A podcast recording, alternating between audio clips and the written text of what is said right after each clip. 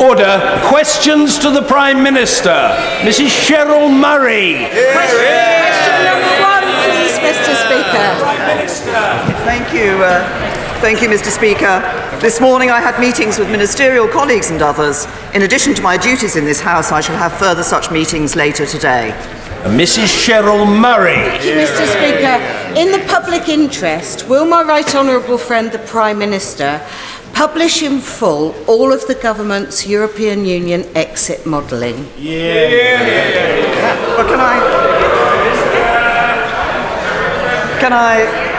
Can I reassure my honourable friend that we have confirmed that when we bring forward the vote on the final deal, we'll ensure that Parliament is presented with the appropriate analysis to make an informed decision.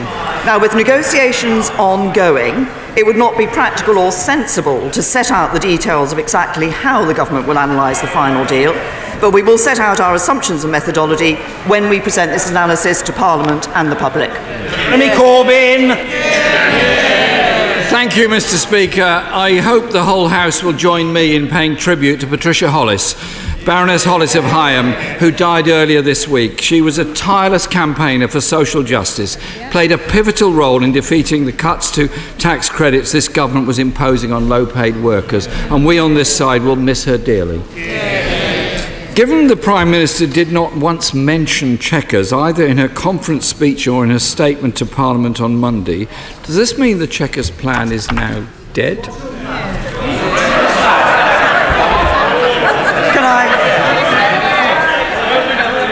Can I? Can I, first of all say to the Right Honourable Gentleman that I join him, and I'm sure the whole House joins him, in expressing our sincere condolences to the family of Baroness Hollis. She was an outstanding parliamentarian, and I'm sure members from all sides of the House will remember how she was uh, a dedicated uh, champion for the poorest and most disadvantaged in our society. Uh, he asked me if the Chequers plan was dead. The answer is no. Jeremy Corbyn. Mr. Speaker, that's most interesting because the the International Development Secretary and the Work and Pension Secretary have both refused to say that they back the Chequers plan. Maybe she could share a pizza with them and, and see if that can sort it out. Uh, could the Prime Minister confirm the Treasury legal advice given to Cabinet that the in the event of no deal, the government would still have to pay the EU a divorce bill of £30 billion? Can I say to the Right Honourable Gentleman, we've been very clear throughout the negotiations in relation to the financial settlement that led to the figure of around 39 billion that appeared uh, uh, following the December joint report, that this is a country that honours its legal obligations, and we will do exactly that. But I would also remind members of this House that we have been very clear very clear, as have the EU, that nothing is agreed until everything is agreed. Corbyn. Last week, Mr. Speaker, 63 Conservative MPs wrote to the Chancellor to complain that Treasury forecasts based on Brexit negotiations are too negative. I'm just waiting to write to say that legal advice is too negative as well. In December, the Prime Minister signed an agreement in December, Mr. Speaker, the Prime Minister signed an agreement with the EU which stated, and I quote, in the absence of agreed solutions, the United Kingdom will maintain full alignment with those rules of the internal market and the customs union. Will she confirm that this agreement still stands and that she signed up to it without any time limit? Can I say to the Right Honourable Gentleman that if he reads the December joint report, he will see very clearly that the first way of dealing with the issue of the border in Northern Ireland, between Northern Ireland and Ireland, is through the future relationship. As I said to this House on Monday, we have made good progress on, on the uh, aspects of the future relationship, including uh, a number of aspects uh, in, uh, based on the plan that we had put forward in July.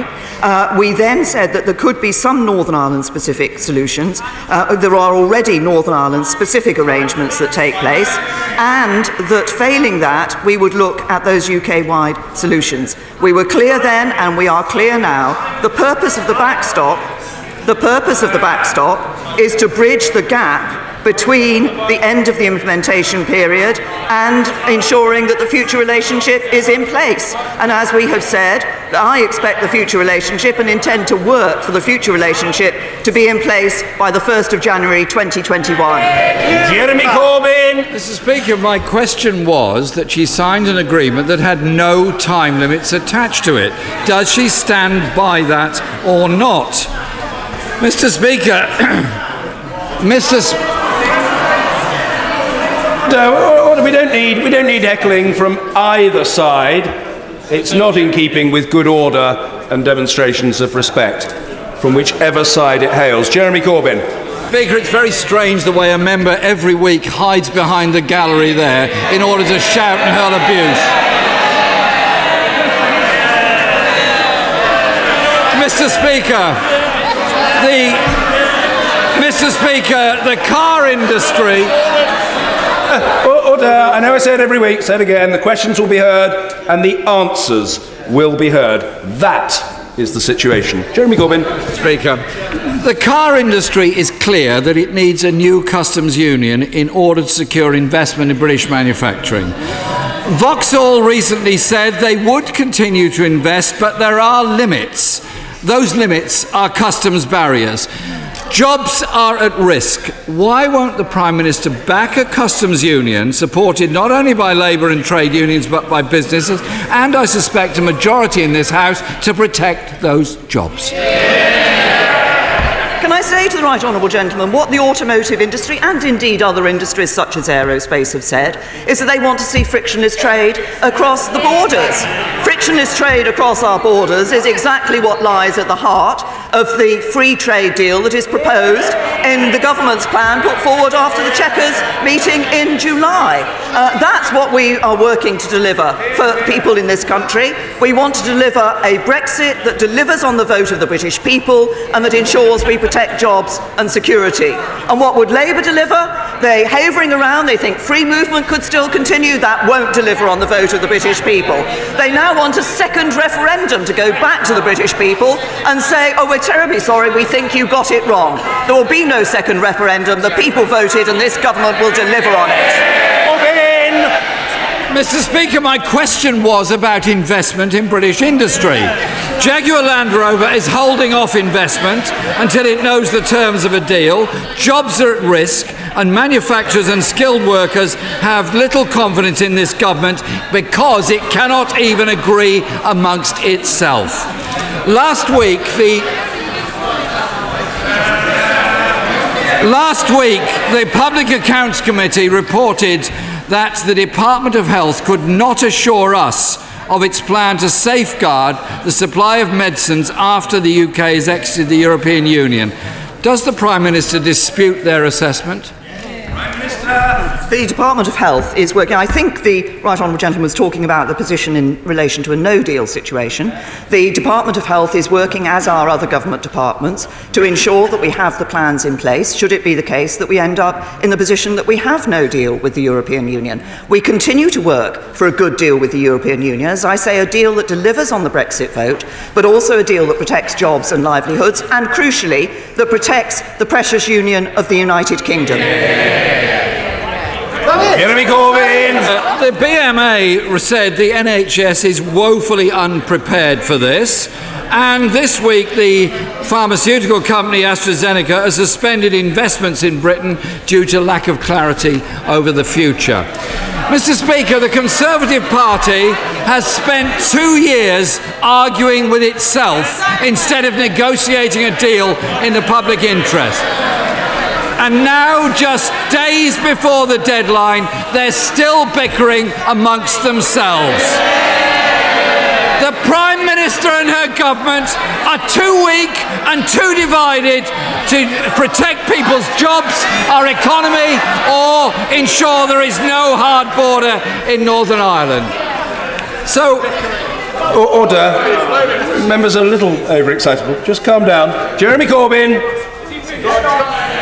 Mr. Speaker, the Prime Minister and her government are clearly too weak and too divided to protect people's jobs or our economy or ensure there is no hard border in Northern Ireland. So the Prime Minister has a choice. She can continue to put the Tory party's interests first, or she could listen to unions, businesses, and put the interests of the people of Britain first. Which it to be?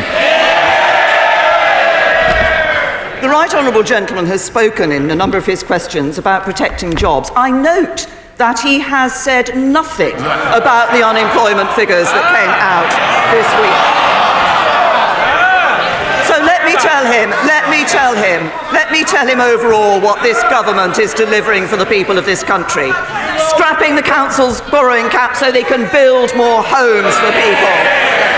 An end to austerity so people's hard work pays off freezing fuel duty for a ninth year so there's more money in people's pockets. Unemployment lower than for the last 40 years.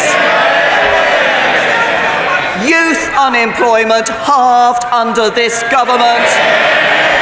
And wages, wages rising faster than they have done for a decade. Labour can play politics, the Conservatives deliver for the people of this country. Tim Loughton!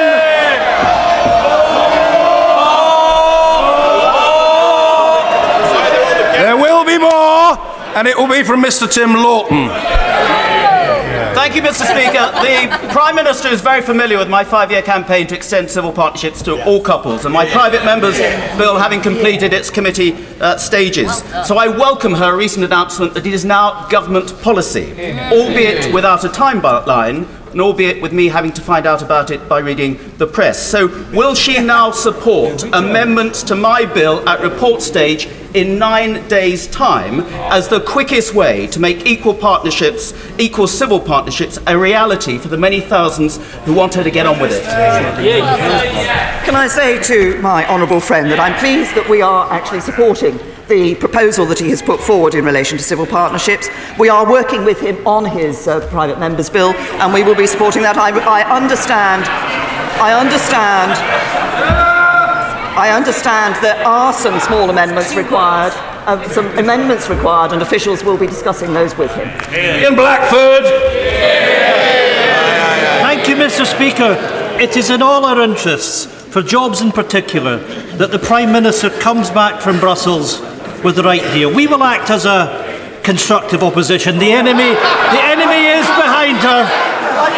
Yesterday, the former Conservative Prime Minister, Sir John Major, said that Brexit would leave the UK a poorer and weaker country. And previously, another Conservative Party leader told the BBC that people's jobs would be put at risk as a result of Brexit. Does the Prime Minister agree with these statements?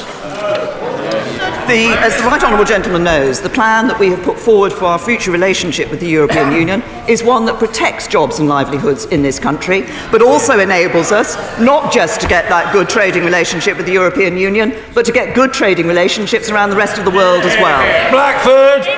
Mr. Speaker, people's jobs would be put at risk.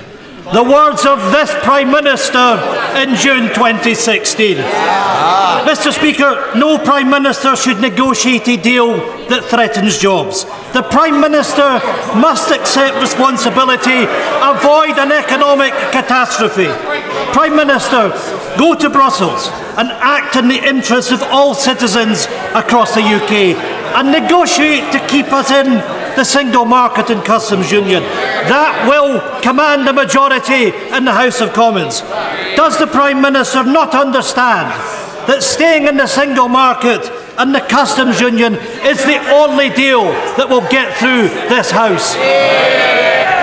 Say to the Right Honourable Gentleman, as I have explained in this chamber on a number of occasions and will continue to do, the proposal that we have put forward is one that delivers on the referendum vote, but also ensures that we protect jobs and protect jobs and livelihoods across the United Kingdom. But if the Right Honourable Gentleman is interested in ensuring that the interests of everybody in Scotland are taken into account in the, uh, in the uh, negotiations that we undertake, then he should join with us in recognising the importance of leaving the common fisheries policy. Sir Patrick McLoughlin! The vast majority of people in the United Kingdom will wish the Prime Minister very well in the very tricky negotiations that she has to undertake. Something which no other Prime Minister has had to do in our history. Will she ensure that the outcome of these uh, negotiations will ensure that we still continue to get the levels of inward investment that we've attract- attracted in this country, which has seen unemployment fall in the last six years by over one million people.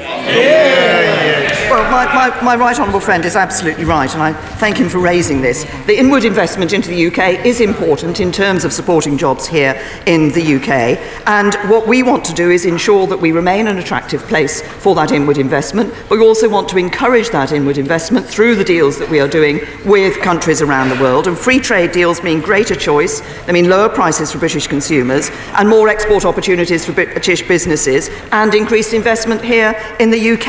And that's why our, our uh, leaving the European Union gives us an opportunity to forge even better relationships, even better connections around the rest of the world, to encourage that inward investment and to bring yet more jobs here to the UK. Abe.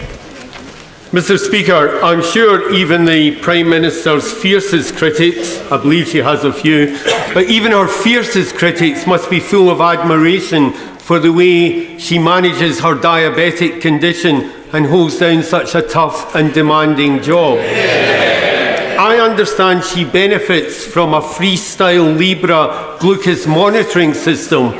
Wouldn't it be nice if she would do something to make that available to the half million people who are denied that benefit because of NHS rationing?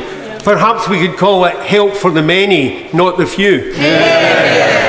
Can I say to the honourable gentleman, first of all, I thank him for his, uh, for his comments. Uh, the free, I do use a Freestyle Libre. Um, uh, it is now available on the National Health Service.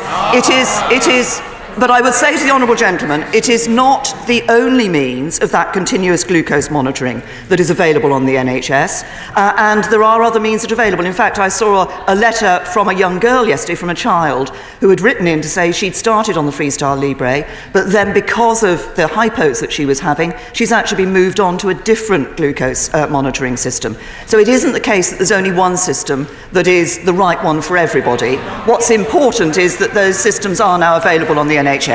Steve Double. Thank you, Mr. Speaker. The government's announcement of a pilot scheme for seasonal agricultural workers has been warmly welcomed by fruit and vegetable farmers in Cornwall and indeed across the country. However, this sector is not the only sector that relies heavily on seasonal migrant workers. The tourism and hospitality sector is very concerned that they will be able to continue to access the seasonal workforce they need once we leave the EU. Can the, can the Prime Minister confirm what action the government is taking to ensure this important sector for our economy continues to be able to access the workforce it will need? And would she consider a, a, a seasonal worker scheme for the tourism sector? Well, can I say to my honourable friend, th- I thank him for highlighting the seasonal workers pilot that we've introduced because the horticultural sector is a particular British success story. Um, we've seen a significant growth over the last 20 years in soft fruit production, over 130% uh, increase. Uh, we have been clear that we're piloting and looking at this seasonal worker scheme and we'll assess how that has worked. And we'll obviously be bringing forward the further details of the overall immigration policy that we have, uh, that we have proposed, but we will ensure that we are recognising the needs of the British economy. Alex Norris. Thank you, Mr. Speaker. Yesterday, Nottingham citizens published their report into hate crime in our schools. This highlighted hate crime as a growing issue, but I was particularly struck by the children's surveys' lack of awareness of what actually constitutes a hate crime. We have failed them by not yet properly arming them with the knowledge and skills to thrive in this challenging world. Would the Prime Minister meet with me and a delegation of young people from my city to discuss how to change this? Yeah. To the Honourable Gentleman, he's raised a very important issue about hate crime. Obviously, we've been taking a number of steps over uh, the, the, recent years in relation to this issue of hate crime. My, un, my un, uh, Right Honourable Friend, the Home Secretary, has published an updated uh, action plan on this,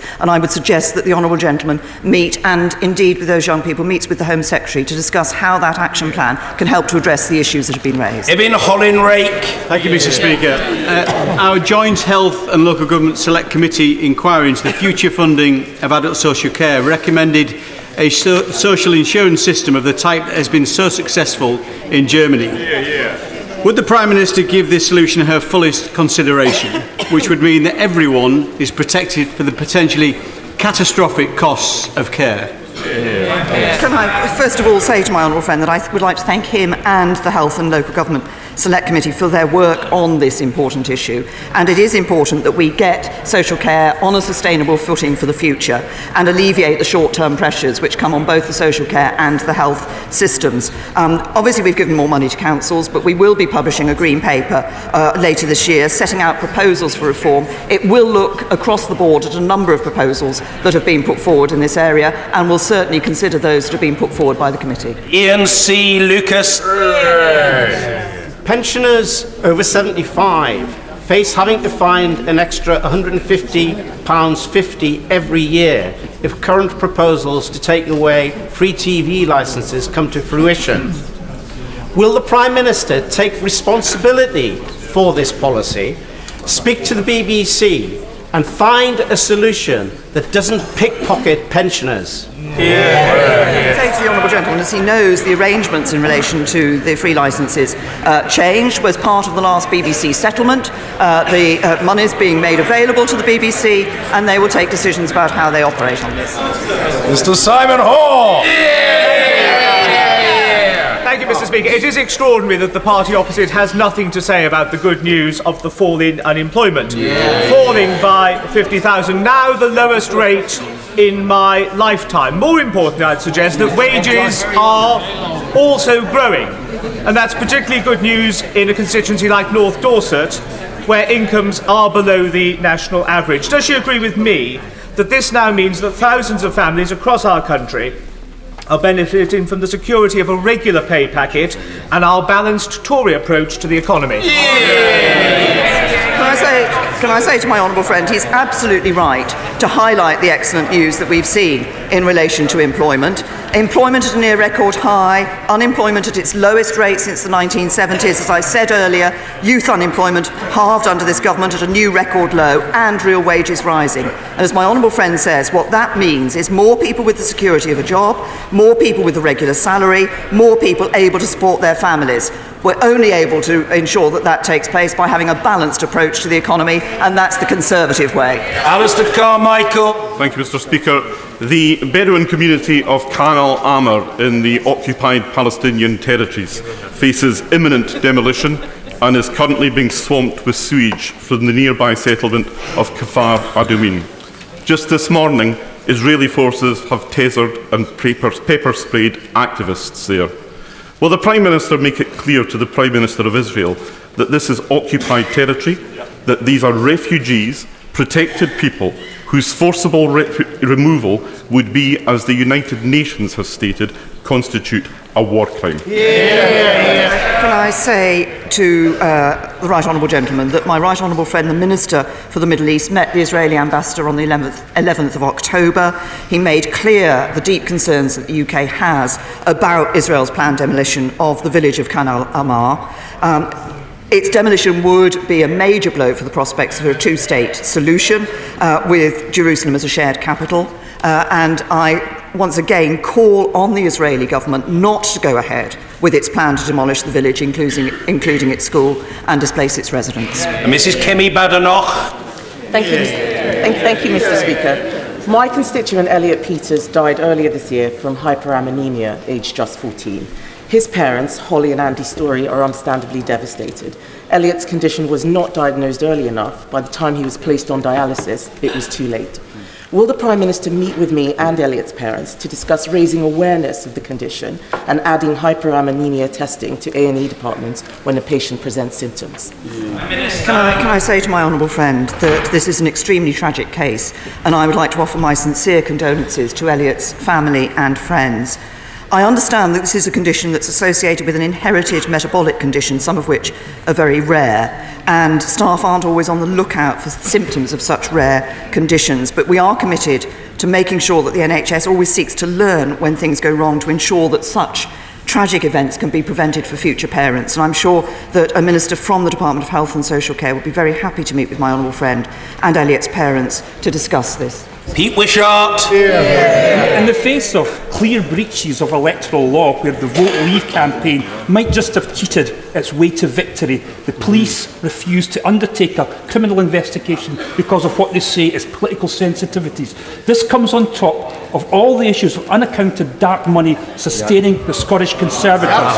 Does the Prime Minister believe that our electoral laws are fit for purpose and what will she personally do to ensure that our democracy is defended from those that would seek to circumvent it? Can I say to the Honourable Gentleman as he will know, the Electoral Commission is an independent regulator accountable to Parliament and not to the government. And there's a very important constitutional principle in this country that politicians do not interfere with police investigations and everyone is innocent if and until proven guilty in a court of law. But we will be considering wider implications for government policy. We'll review very carefully the Electoral Commission's recent report on digital campaigning, the Information Commissioner's recommendations on the use of data in politics, and of course the DCMS Select Committee is conducting the inquiry and will look at their recommendations uh, when they can conclude. But as regards the vote uh, in relation to the referendum, I must remind the Honourable Gentleman that 17.4 million people voted to leave the EU on a turnout of three quarters of the electorate, and it is up to this Parliament, this government, to deliver on that mandate. Alan Mak! Thank you, Mr. Speaker. I welcome the government's extra funding for our NHS. Can my right honourable friend ensure that some of this new money is used to improve and upgrade NHS technology, which can both save more lives and improve patient care?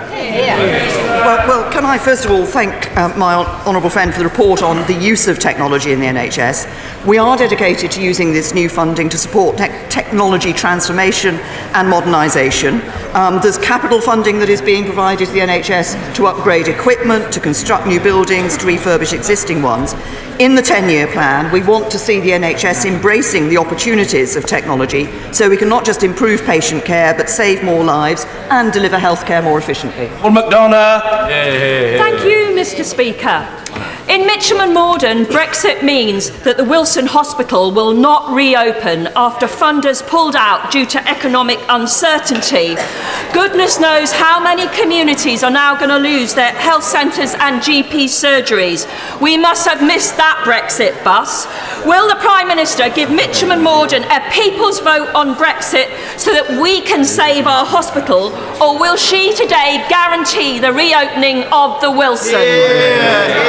Well, can I say to the Honourable Lady that, uh, as we announced earlier this year, we have asked the NHS to produce a 10 year plan. We will be providing a multi year funding settlement for the NHS, and, and within that, we are able to provide extra money to the NHS as a result of uh, not spe- spending, not sending vast amounts of money to the European Union every year when we leave the European Union. That is an advantage of Brexit. John Howell! Thank you, Mr. Speaker. Would the Prime Minister join me in acknowledging the tremendous amount of hard work from the Thame Remembers project in my constituency? 300 people have travelled 150,000 miles to commemorate all of the 212 who lost their lives in various conflicts. Yeah, yeah. Can, I, can I say to my honourable friend, I'm very happy to uh, join with him in commending all those who have undertaken those journeys and ensured that that remembrance continues. It is very important that we are able to recognise the contributions that people have made in conflict.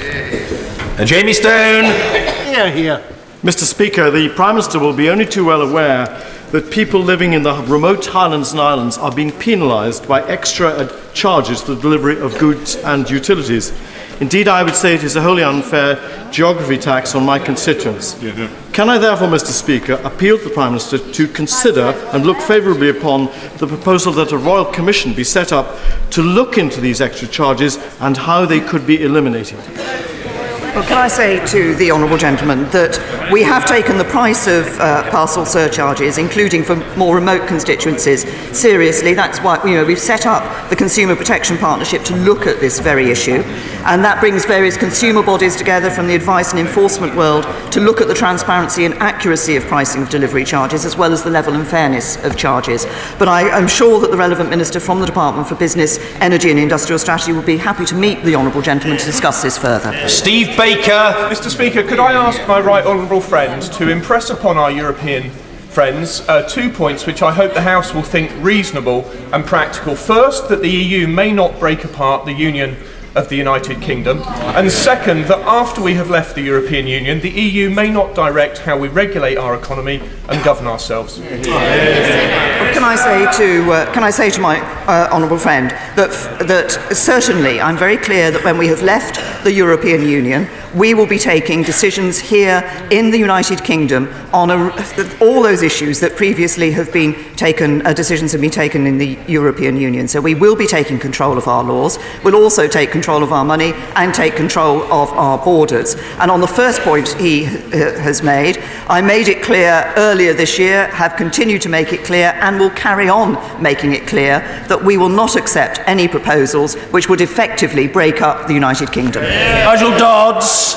Given that nothing is agreed until everything is agreed, does the Prime Minister accept that it would be very, very difficult for the House to be asked to confirm uh, a withdrawal agreement which is legally binding without having pretty clear assurances and some precision about the details of the future trading relationship?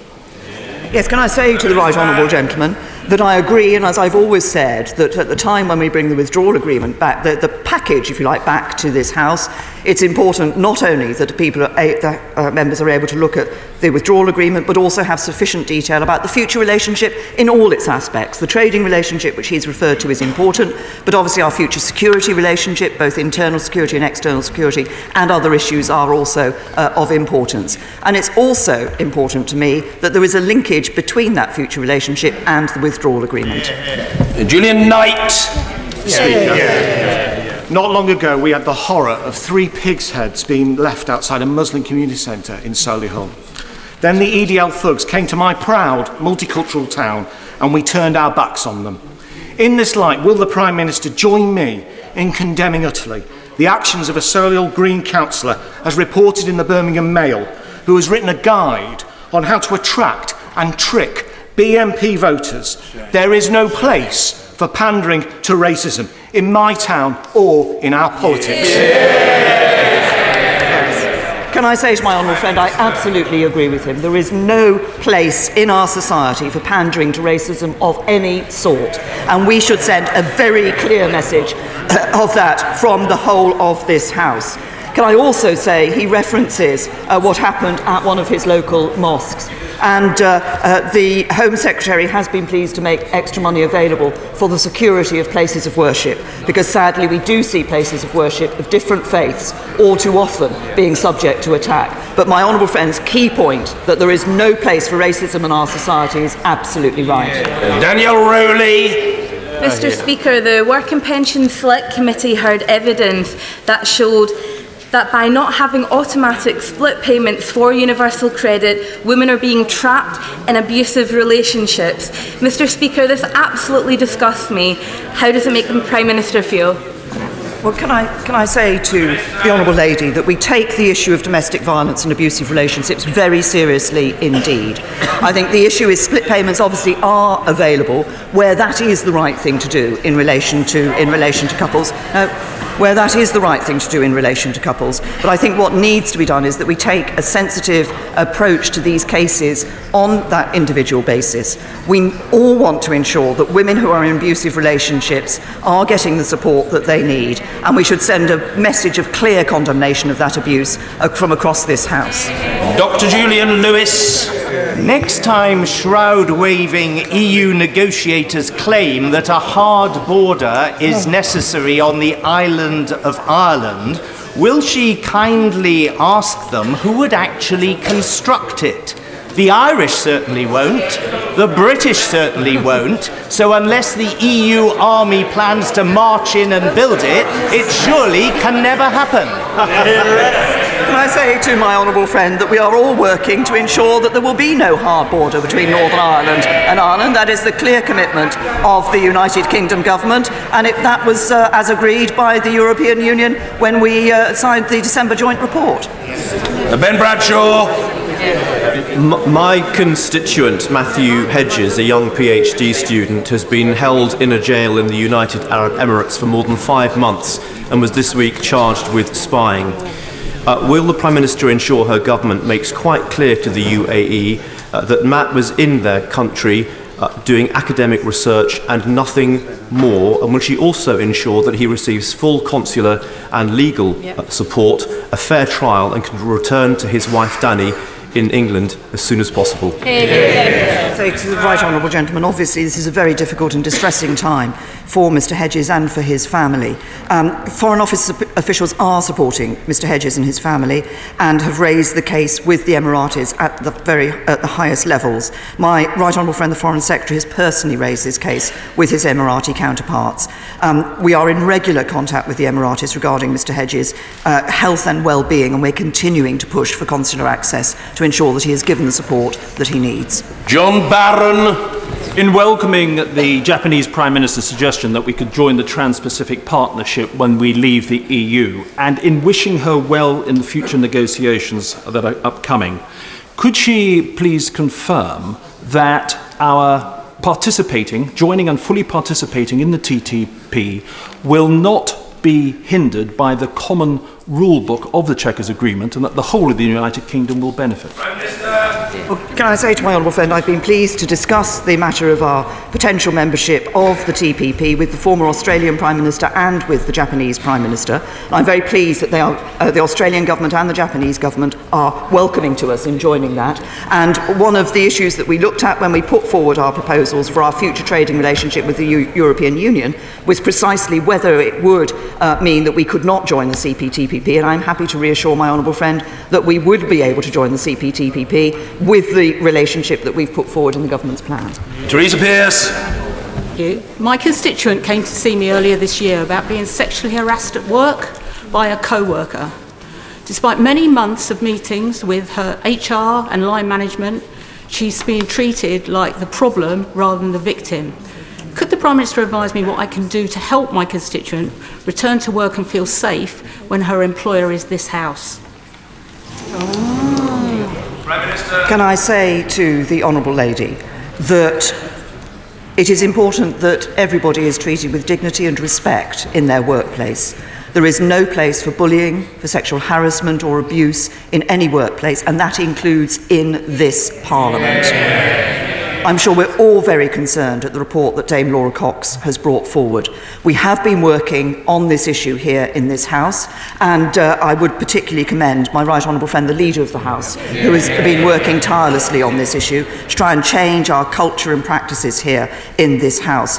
I hope that uh, there will be a very serious, a very full uh, uh, response and a proper response to Dame Laura Cox's report. This should worry all of us. And what I want to see is a situation where uh, my honor- the Honourable Lady's constituent is able to ensure that she can come to work in this House, be treated with dignity and respect, and not be subject to bullying, harassment, or abuse. Yeah. Luke Graham. Mr. Speaker. Mr. Speaker, the UK Agriculture Bill is currently before this House. Wales, England, and Northern Ireland are parts of it, but due to the SNP, Scotland is excluded and isolated. Will my right honourable friend commit this government to working with all parties to deliver an agriculture bill that will guarantee Scotland and my constituents are not left behind? Well, can I, can, I, can I say to my honourable friend, he raises a very important point, and I'm very happy to give him that assurance that, that we will work with parties in this House to ensure that Scotland is not left behind and that we have an agricultural bill that actually works for all of us and for all our agricultural sector. And finally for today, Ivan Lewis. The Prime Minister has an admirable sense of duty. So will she be honest about Brexit? There is now only one viable option in the short term which can reconcile the referendum result with the interests of all parts of the United Kingdom, the genuine concerns of many members on all sides about the impact of a flawed deal or no deal, and our communities, as well as Labour's tests.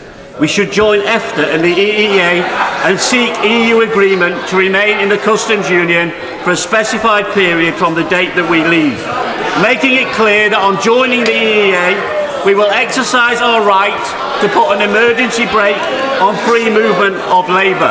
It may not be the perfect option, but our only consideration now should be the national interest. The Prime Minister. We've, we've got the drift and we're grateful. The Prime Minister. The, the, consider, the only consideration for this government is the national interest. That is why we have put forward a proposal that delivers on the vote of the referendum, that ensures that we leave the European Union on the 29th of March 2019, that we will no longer send vast sums of money annually to the European Union, that we will take control of our laws, control of our borders, that there will not be the jurisdiction of the European Court of Justice in coun- this country, that free movement will end, but that also protects jobs and livelihoods and protects the union of the United Kingdom. That is in the national interest, and that is what the government has proposed. Thank you. Order.